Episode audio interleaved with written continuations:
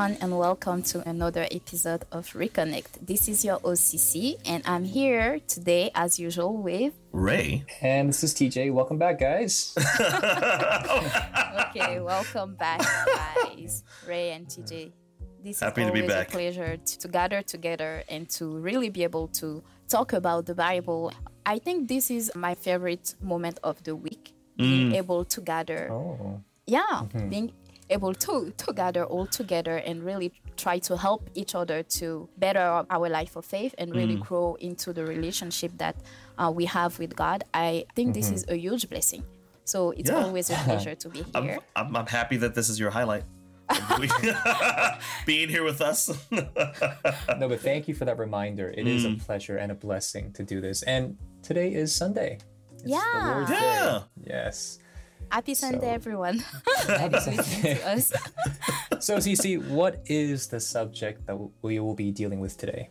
the subject that we will be diving into today came about in a very funny way, if I can put it that way. Hmm. yeah, okay. I'm saying a lot of way because this is how it happened. A few days ago, I came across one quote that I found when I was on the internet, and the quote was The truth may hurt for a little while, but a lie hurts forever. And when I came across that quote, it made me think because it helped me to reevaluate and really think deeper regarding the value of what is truth mm. compared to a lie and how it is important for us, for every human to know the truth. Because we all want to have that truth around us, whether we are in the relationship with anyone, friend or whatever. Truth is very important. Nobody like to be lied to, right? No. So Yes. this quote made me think more deeper regarding the value of truth. And right at that time, we received a question from one of our listeners who was also wondering what is a lie according to the standard of the Bible. It's a good question. It's wonderful to see these uh, timings come together. Yeah. I can, I was really like, oh, wow. Like my heart and the heart of the listener are very connected, kind of. I felt that way. all right. so, we're, we're going to be talking about truth yeah. and lie according to the standard of the Bible. Exactly. Our listener wants to know what is a lie according to the standard of the Bible. But in order to answer that question, it is really essential to understand first what is truth. Because based on that, we can set a right definition of what is lie and mm-hmm. being able as well to distinguish. Hmm. So hmm. that will be the subject today. What is truth? All right, that's a great premise. Let's get right into it then. The subject of today is what is truth. So mm. let me ask you very boldly what is truth? And this takes me back to one of the previous episodes we did. What does it mean to be holy? And we discussed truth a little bit, where we defined holy to be in a state without sin. And in order to become holy, we had to do it through the truth. Mm. We found this in John chapter 17, verse 17, where Jesus prays to God for the disciples and the people who will believe in Jesus through the disciples. Sanctify them by the truth. Your word is truth. So Jesus defines here that truth is God's word. And simply, that is the answer. Really? If it were that End simple, of podcast. end of podcast, right? Mm-hmm. But no, let's take one step further and ask the next question. Why is God's word truth? No, that's a good question. I, I think it's a question that a lot of Christians don't think about. Like I certainly didn't growing hmm. up. But I think one reason is, to be honest, God is very old, right? He's he's this is my first time hearing Wait, what, that. what are you saying? What are you saying? We don't question God is truth because he's old? No, no. Okay, let me elaborate a little bit more, right? Hmm. So, God is a lot older than the sums of our ages put together, or anyone living on the planet right now. Mm. To He's say the least, yes. yes, to say the least. He's creator. So, mm-hmm. as creator, he's been around since the very beginning, and he's gotten his hands dirty, so to speak, with creating life, right? But also, as creator, he's in a very unique position because he alone has been able to witness everything that's happened from the very beginning. I mean, everything. Why is being a witness to something important? Well, we mm-hmm. can connect it to our own legal systems in the various countries where we come from, right? Mm-hmm. So think about a courtroom setting. You have a judge, you have a jury, you have a prosecutor, an offender, right? A witness is crucial for a court setting because a witness can testify. They can give testimony to what they've seen and what they've heard, and their testimony can validate whether something is true or whether something is false. And it's the same way with God. Since He's creator and He's been here from the very beginning and He's seen everything, He is the ultimate witness. So He can mm. give testimony, He alone, to what He's seen and what He's heard. And since it's been everything as creator, that's a pretty good reason to believe that He's truthful, that He is truth. That's a very good point, but it's half an answer to the question mm, because of this. okay, okay. And you brought up the legal case, uh, right? Legal court case. When you have witnesses and you bring them to the stand, mm. we know very well that they don't have to tell the truth. Mm. They have the option of lying despite knowing the truth. They may have witnessed it, but as we say in legal terms, they can perjure themselves. They can lie. And the same thing can be said about God. How do we know that God will always tell the truth despite being in that unique position where he is the ultimate witness to all? Wow, wow. How do we know? How can we have confidence that he will be truthful in everything that he tells us? And that's a question that we have to think about very deeply. Hmm. most of us as christian the mm-hmm. reason of things within the bible mm-hmm. but god made us with like a brain to think Mm-hmm. and to mm-hmm. try to understand the why of things what is behind what is written this is the reason why we have a brain and having those thought-provoking questions is really good stimulate more like our mm-hmm. faith and really like push us I mean, you know how we always say as Christians that we pursue a relationship with God? Mm. And when you're talking about a relationship, it also comes with it a depth. Yeah. How deep is your relationship? And the depth of your relationship can be measured by how much you know the person intimately and in mm. detail. The Bible is God's story, His words. If we just read it and take it for face value without thinking about why He wrote it and why these things have been recorded the way they are, then are we truly making an attempt to deepen our relationship with God as Christians? This is where these critical and thought provoking questions come to really help us and be beneficial to our faith. We should always keep questioning, and I, th- I think God wants us to as well. Mm. I But returning to how we can trust God, He's in a unique position, as Ray said, mm. because He's the ultimate witness. I like that term. Ultimate witness. Mm. Ultimate witness. And as Christians, we say we believe in God, but let's think about it. When we say we believe in someone, we have to have our reasons. It's not blind belief or blind faith. What are the reasons we are able to trust that God will be truthful? The hmm. answer to that is God will always keep his promises. Let's say you have a friend and he promises you 10 things, and he only keeps three of it. Is this friend named Ray? Oh, okay. So I guess Ray, we can rule you out as not being God because you don't keep all your promises. Sorry, continue, continue. you know, even relationships with people, if you only keep three promises, Ray, out of 10, how can we trust you? That's fair. Yeah. Mm-hmm. Yeah. We can only trust you 30% of the Yeah. time. It's, yeah, it's not a very Yep. good average. Yeah. Regardless of your intention, on the other 70%, the result is that you're not telling the truth 70% of the time because you have not kept your word 70% of the time. You are deemed unreliable by many people. And the reason I bring this up is simple God is one that promises and keeps all of his words. In the Bible, we have things called prophecies. And simply put, these are promises and plans that God says he will keep. These aren't individual promises that you think you uh, may have received from God in your individual prayers, but Yeah.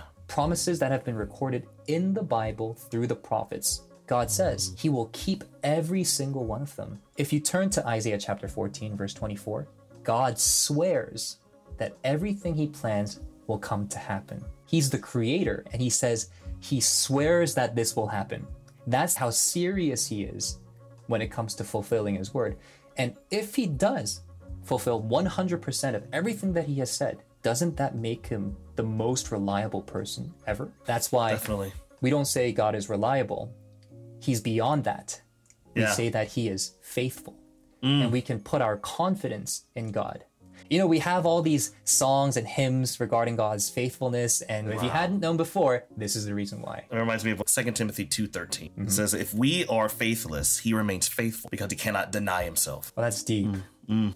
God is the ultimate witness Okay. because he's the creator. He has Mm-hmm. created all, seen all, and therefore is the witness.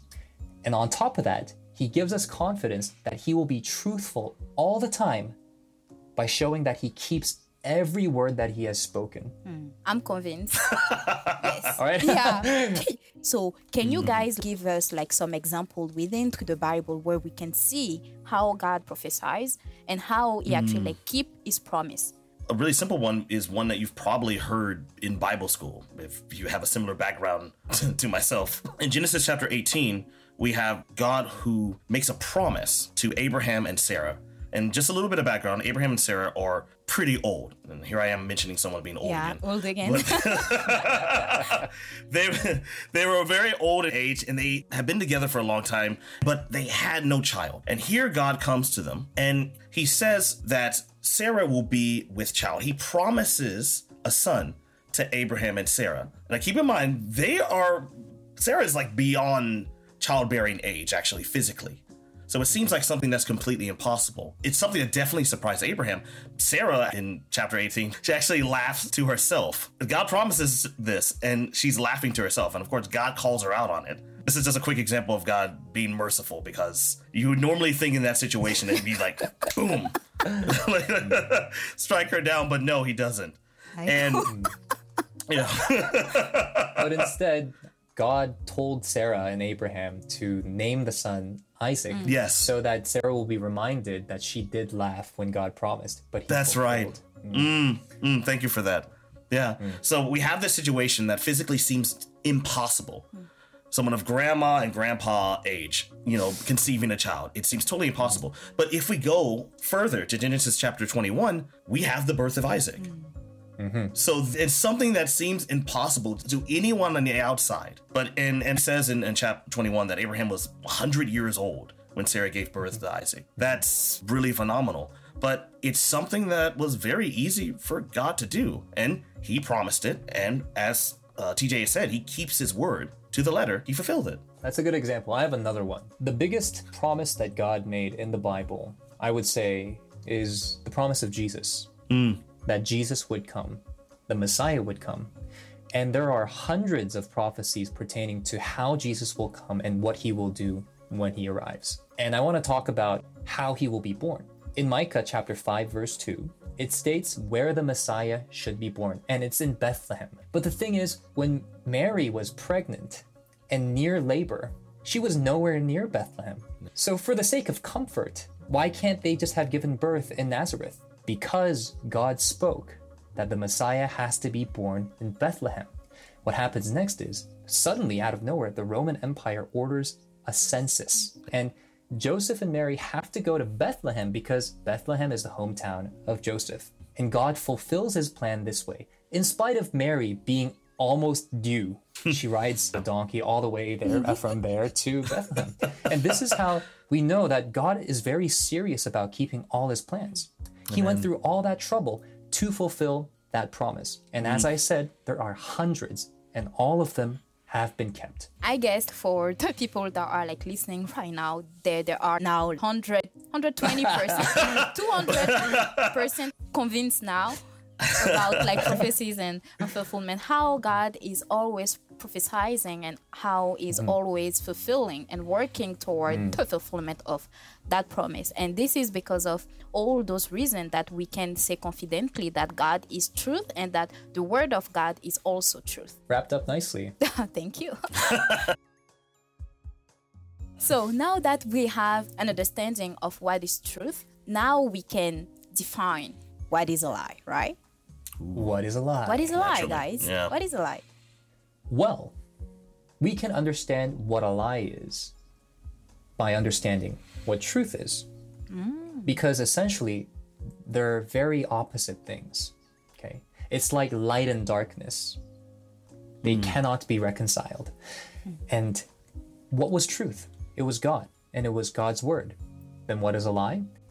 Anything that is not of God and that is not pertaining to God's word is a lie. So it's quite simple in definition, actually, to understand what a lie is. But what are the applications of this? We have to be able to understand and discern, also recognize what a lie is within the Bible, because God mm. does not simply tell us what a lie is, He gives us so many cases and accounts of what lies have been told in the Bible. For us to see, I think the perfect example is to look at the first lie. Ooh, going back. And Ray, because you spoke about this story so well in our last episode about the Garden of Eden, why don't you take us to the first example? Sure. The example I actually want to use is when the serpent is talking to Eve. A little bit of background here. In Genesis chapter 2, verse 17, God lays down the guidelines, his commands for Adam and Yes. Eve within the Garden of Eden.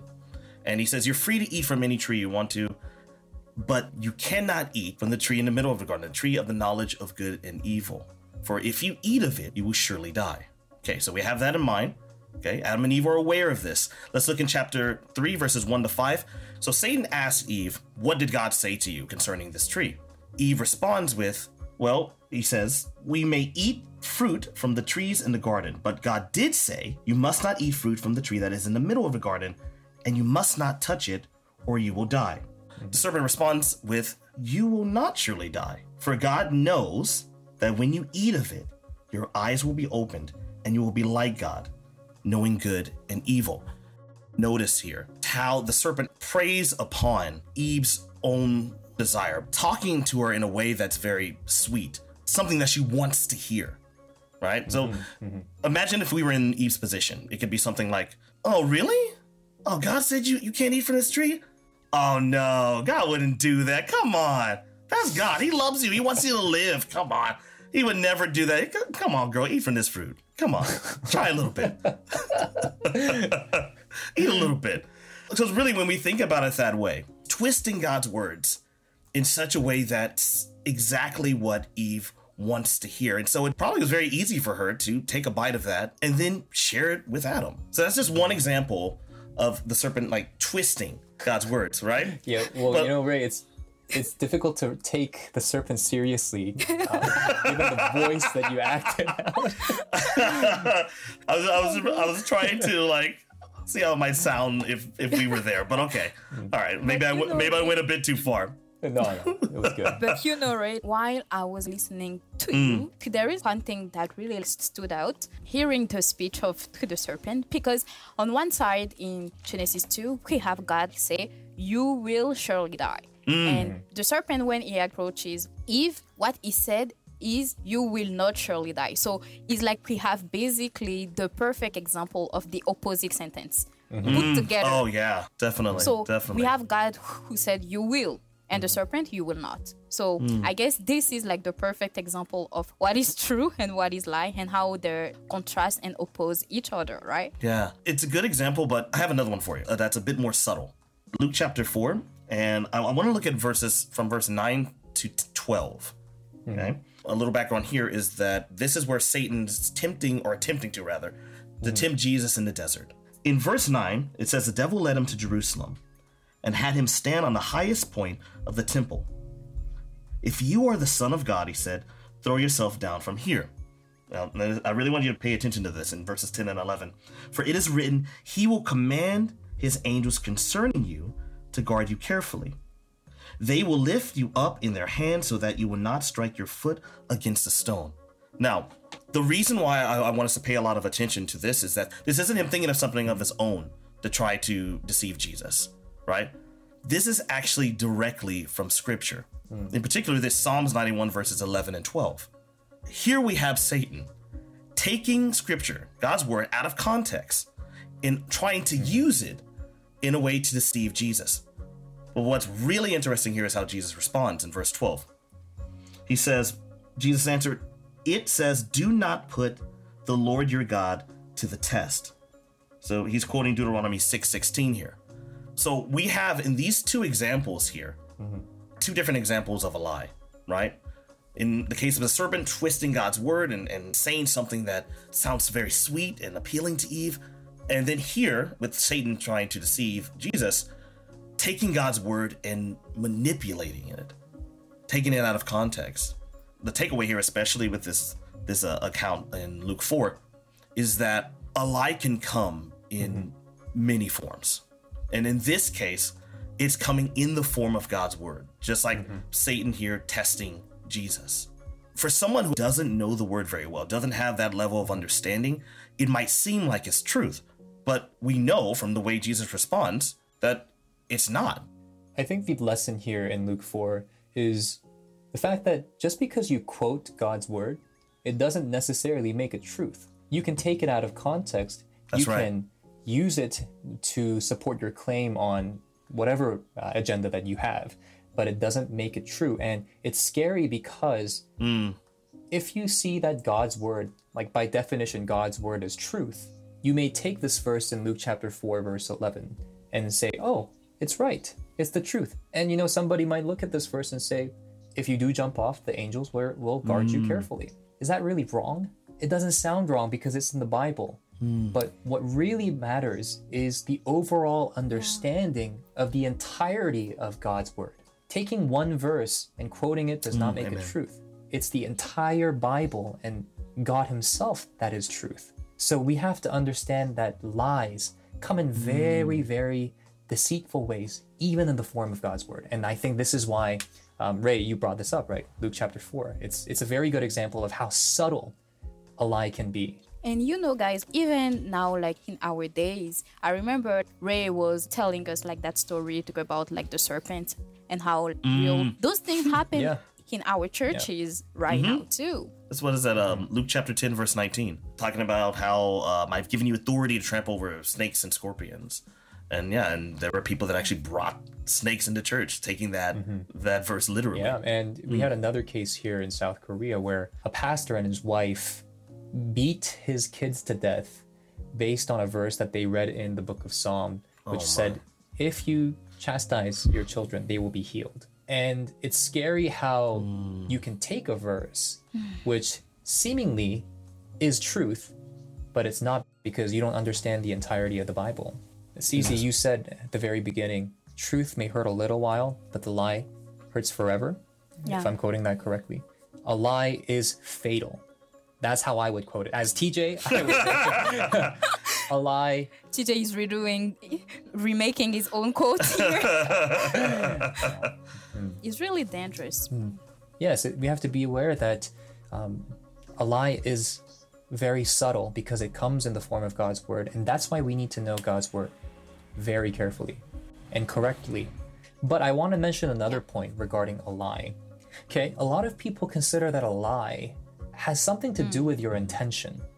A lot of people think that a lie is committed with evil intention, but that's not necessarily the case. And I want to show you by talking about Eve. Going back to Eve in the Garden of Eden. When the serpent deceived Eve, it's very apparent that the serpent had malicious intent. But what about Eve when she gave the fruit to mm. Adam? Did she have ill intent towards Adam?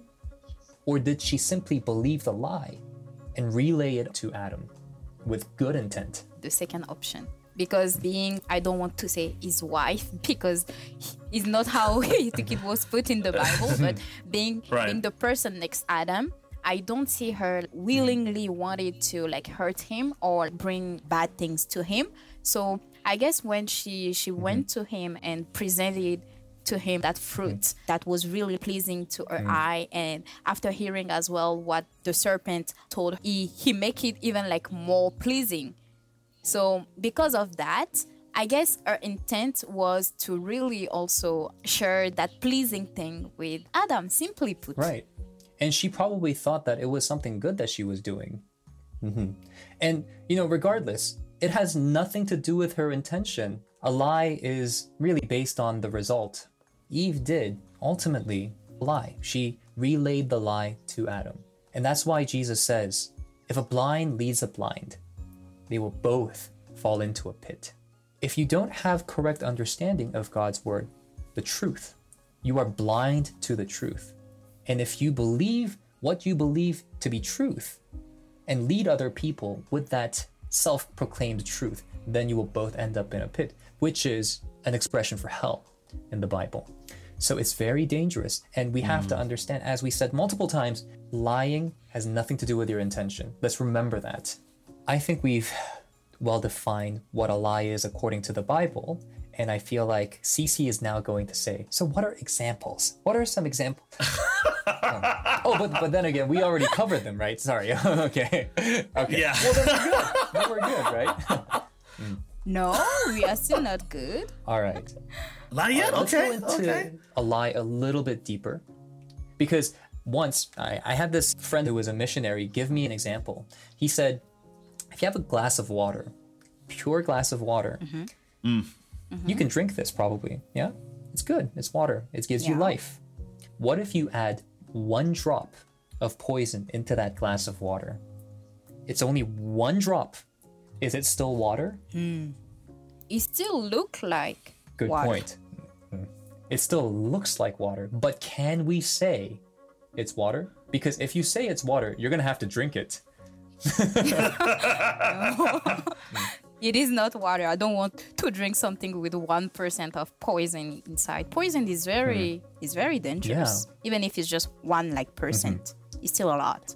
And the same goes for God's word in the sense that you may have God's truth, which is holy, but if you even add a single drop of your own thoughts, man's thought, into God's word, is that still the truth? It's not. It not is no longer the truth. It has been tainted. That is why the fruit that we see in the Garden of Eden is not called the tree of death, the tree of evil, right? It's called the tree of the knowledge of good and evil. It's mixed. And people think that this is somehow good, but it's not.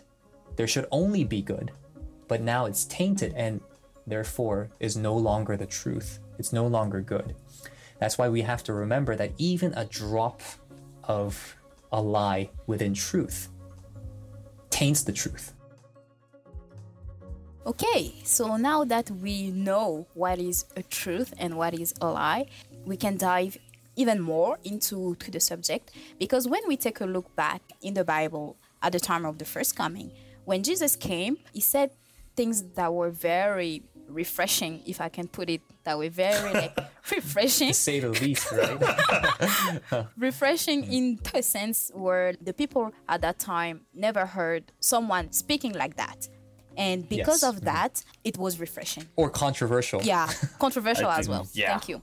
Mm. So coming back to uh, what I was saying, when Jesus came in the f- time of the first coming, he self-proclaimed himself as being the truth. And when he said that he was the truth, he also called the teachers of the law at that time liars.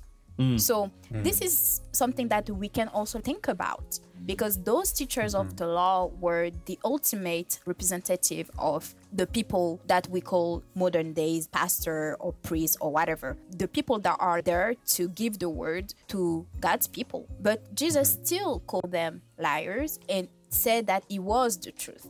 So why would Jesus say that? Why Jesus will call himself the truth and why would he call the teachers of the law, the Pharisees, the Sadducees liars? Take number one. Yeah. Why was Jesus the truth? Yes. And this is simple if you understand what truth is, as we explained. Mm-hmm. Jesus possessed God's word.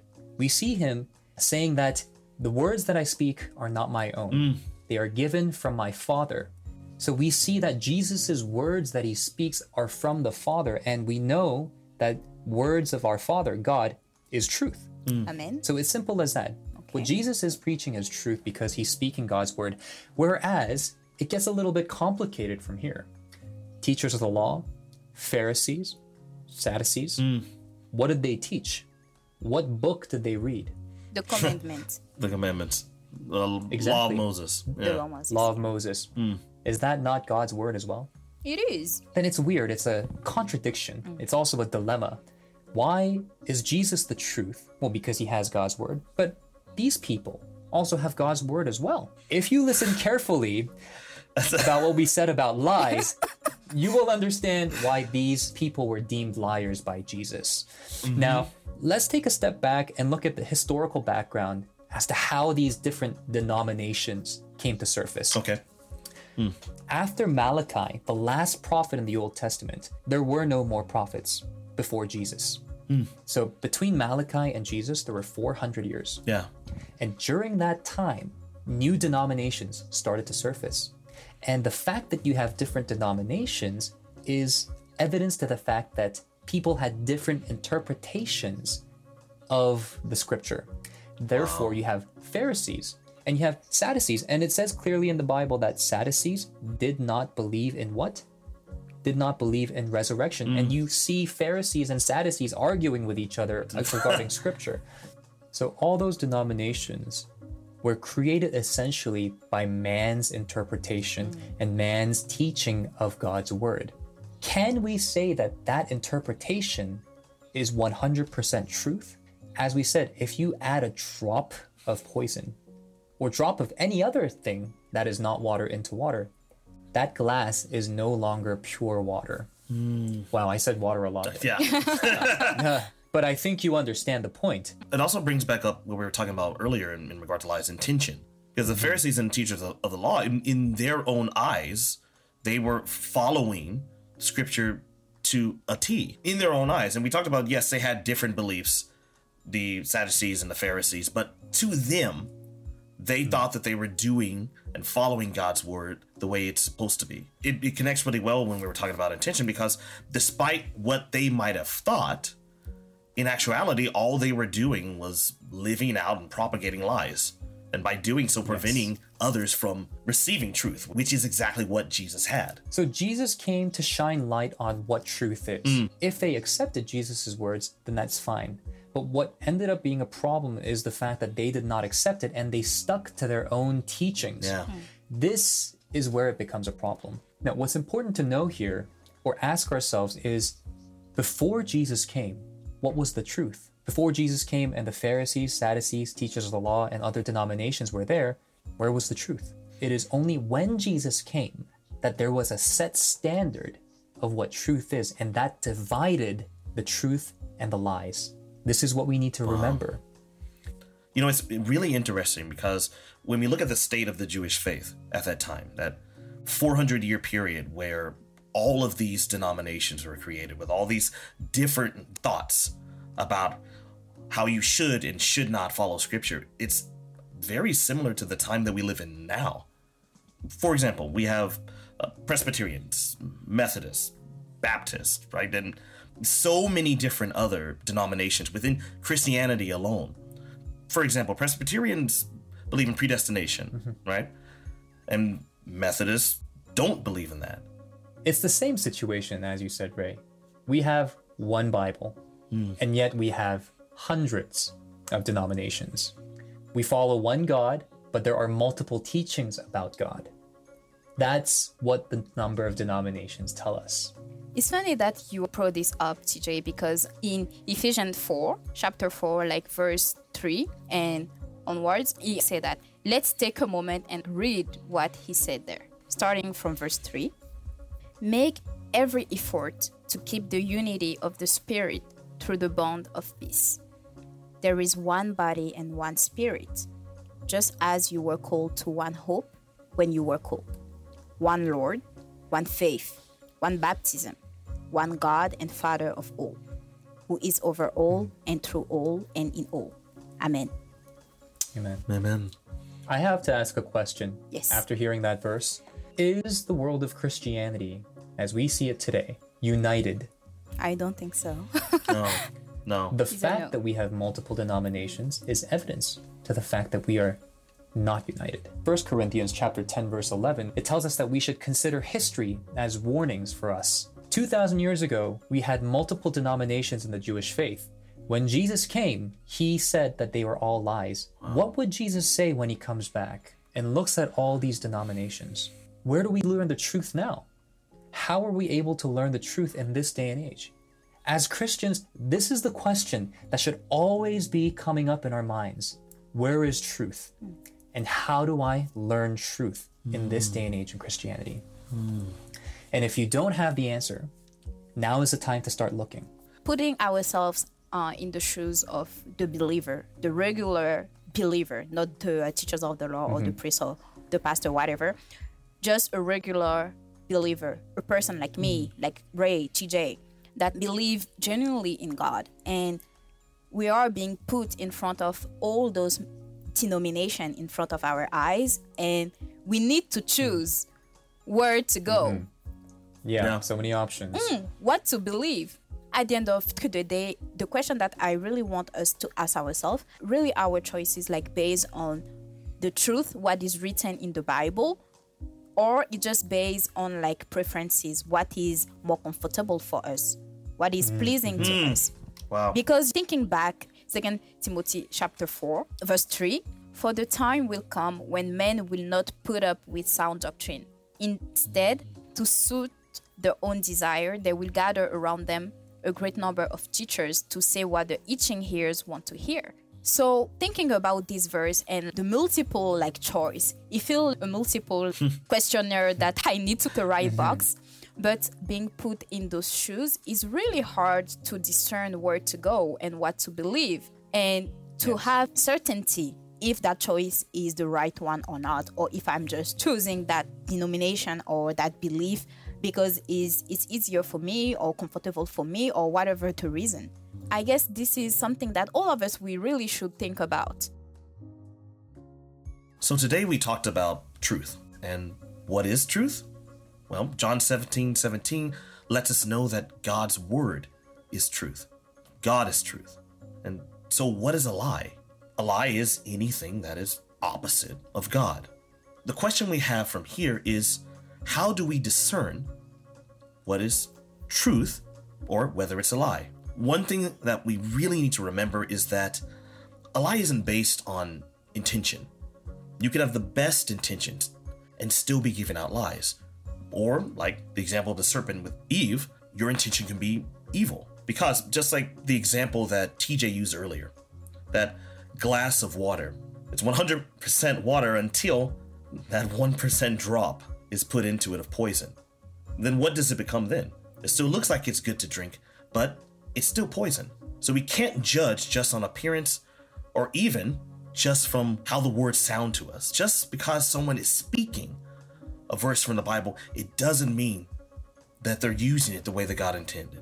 So, if you have any hmm. questions, if you have any comments about today's episode, please, as always, Yeah. feel free to email us. Yes, please do. Yes, like, subscribe, share. Sharing is caring. And most importantly, download. Yes, download. Yes, please. And we will see you guys next time. This is Yeah. oh wow. I get to do the I get to, to do the outro this time. Wow, this is great. so uh, you have been listening to Reconnect. Uh, this has been Ray, and I'm TJ. And Cici here. okay, that's good. Okay. and we'll, All right. and we'll see you guys on our next episode. Yes. All right, thank you for Bye-bye, listening. Bye bye. Bye bye.